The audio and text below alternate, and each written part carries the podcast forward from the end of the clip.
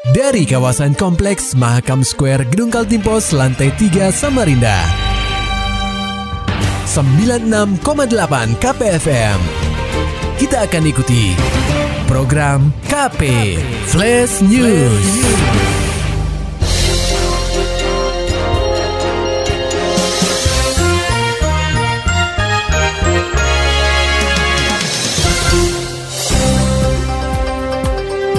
Anda sedang menyimak program KP Flash News bersama saya Agung Pratama. Perpindahan masyarakat dari desa ke kota atau yang acap kali didengar dengan sebutan urbanisasi sering terjadi di wilayah perkotaan pasca lebaran. Tak jarang masyarakat yang mudik ke kampung halamannya mengajak keluarga dan kerabatnya untuk pindah ke kota agar kehidupannya bisa lebih baik. Salah satu kota yang menjadi daya tarik pendatang adalah Samarinda. Sebagai salah satu kota penyokong kawasan ibu kota negara atau IKN Nusantara, Samarinda menjadi prima dona bagi para pendatang untuk mencari sesuap nasi.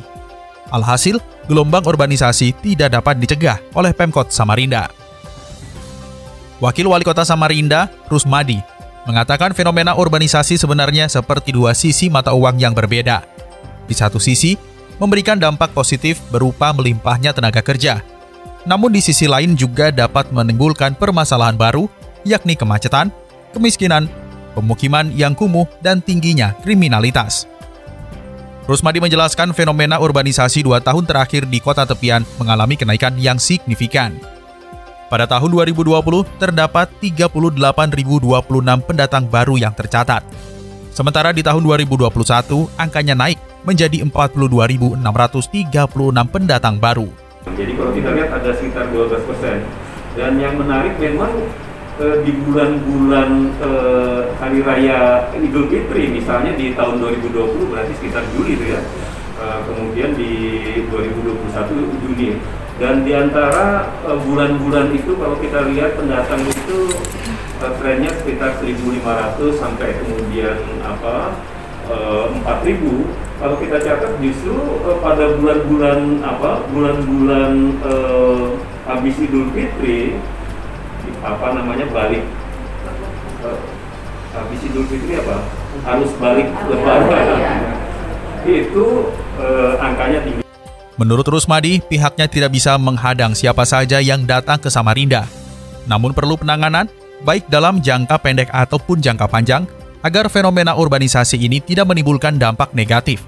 Salah satunya dengan mengatur langkah yang jelas dalam perda dan perwali yang mengatur tentang penduduk non-permanen. Selain itu perlu dilakukan operasi justisi untuk mendata pendatang baru. Di sini, peran ketua rukun tetangga atau RT sangat penting, guna mengetahui apakah mereka memiliki keluarga, serta memiliki tempat tinggal dan pekerjaan yang jelas. Hanya memang eh, yang menarik tadi apa disampaikan oleh Bu Sukapti ini terkait dengan langkah yang dilakukan oleh eh, pemerintah kota eh, baik jangka pendek maupun jangka panjang. nah kita eh, memang nggak bisa menghalangi setiap eh, kita kemudian eh, orang luar untuk kemudian eh, mencari rezeki untuk kemudian eh, mengangkat merubah nasib kemudian untuk mencari ke kemakmuran hanya persoalannya memang e, pemerintah kota khususnya harus apa melakukan langkah-langkah paling tidak itu jelas e, di dalam apa di dalam peraturan daerah kita bahkan dipertegas dalam perwali nomor e, berapa itu nomor 47 tahun 2017 yang mengatur tentang e, penduduk non e, permanen ini. Hmm. Jadi kalau ada ada e, pendatang ini kita pastikan ini tadi itu jelas tempat tinggalnya. Ya, Jadi jelas tempat tinggalnya dan kemudian eh, ini pekerjaannya apa? Nah, kalau ada pendatang yang nggak melaporkan diri, ini kita harus berikan eh, berikan sanksi. Lebih lanjut, Rusmadi berharap kepada siapa saja yang datang ke Samarinda agar bisa memastikan di mana keluarga mereka tinggal, serta memiliki skill agar mudah memperoleh pekerjaan. Dari dunia olahraga, pendengar RKP Borneo FC resmi memperkenalkan Stefano Lillipali sebagai rekrutan anyarnya. Laporan selengkapnya akan disampaikan reporter KPFM Samarinda, Muhammad Nur Fajar. Borneo FC secara resmi memperkenalkan Stefano Lillipali sebagai rekrutan anyarnya. Pria yang akrab disapa Fano ini sudah tiba di Samarinda dan langsung melakukan penandatanganan kontrak pada Senin 9 Mei 2022 di Stadion Segiri Samarinda. Dalam konferensi pers, Presiden klub Borneo FC, Nabil Hussein Said Amin, mengatakan dirinya sangat bahagia bisa memperkenalkan Stefano Lillipali sebagai keluarga baru di Borneo FC. Dia mengharapkan kehadiran Vano bisa membawa tim berjuluk pesut etam ini bersaing merebutkan gelar juara Liga 1 serta dapat tampil di kancah Asia. Pertama saya ucapkan selamat datang untuk Stefano Lillipali di luar biasa FC. Kita uh, bisa bersama di FC ini karena itu berkat orang-orang yang uh, orang yang banyak membantu kita untuk menjadikan deal ini untuk musik terima kasih dan juga uh, tentu kedatangan kembali di BMC ini semoga bisa mengangkat nama besar BMC untuk menuju ke FC. Sementara itu di tempat yang sama, Stefano Lillipali mengaku senang bisa berseragam Borneo FC dia pun menjanjikan akan membawa pesut etam untuk tampil lebih baik serta membuat kenangan manis bersama-sama untuk kesuksesan Borneo FC.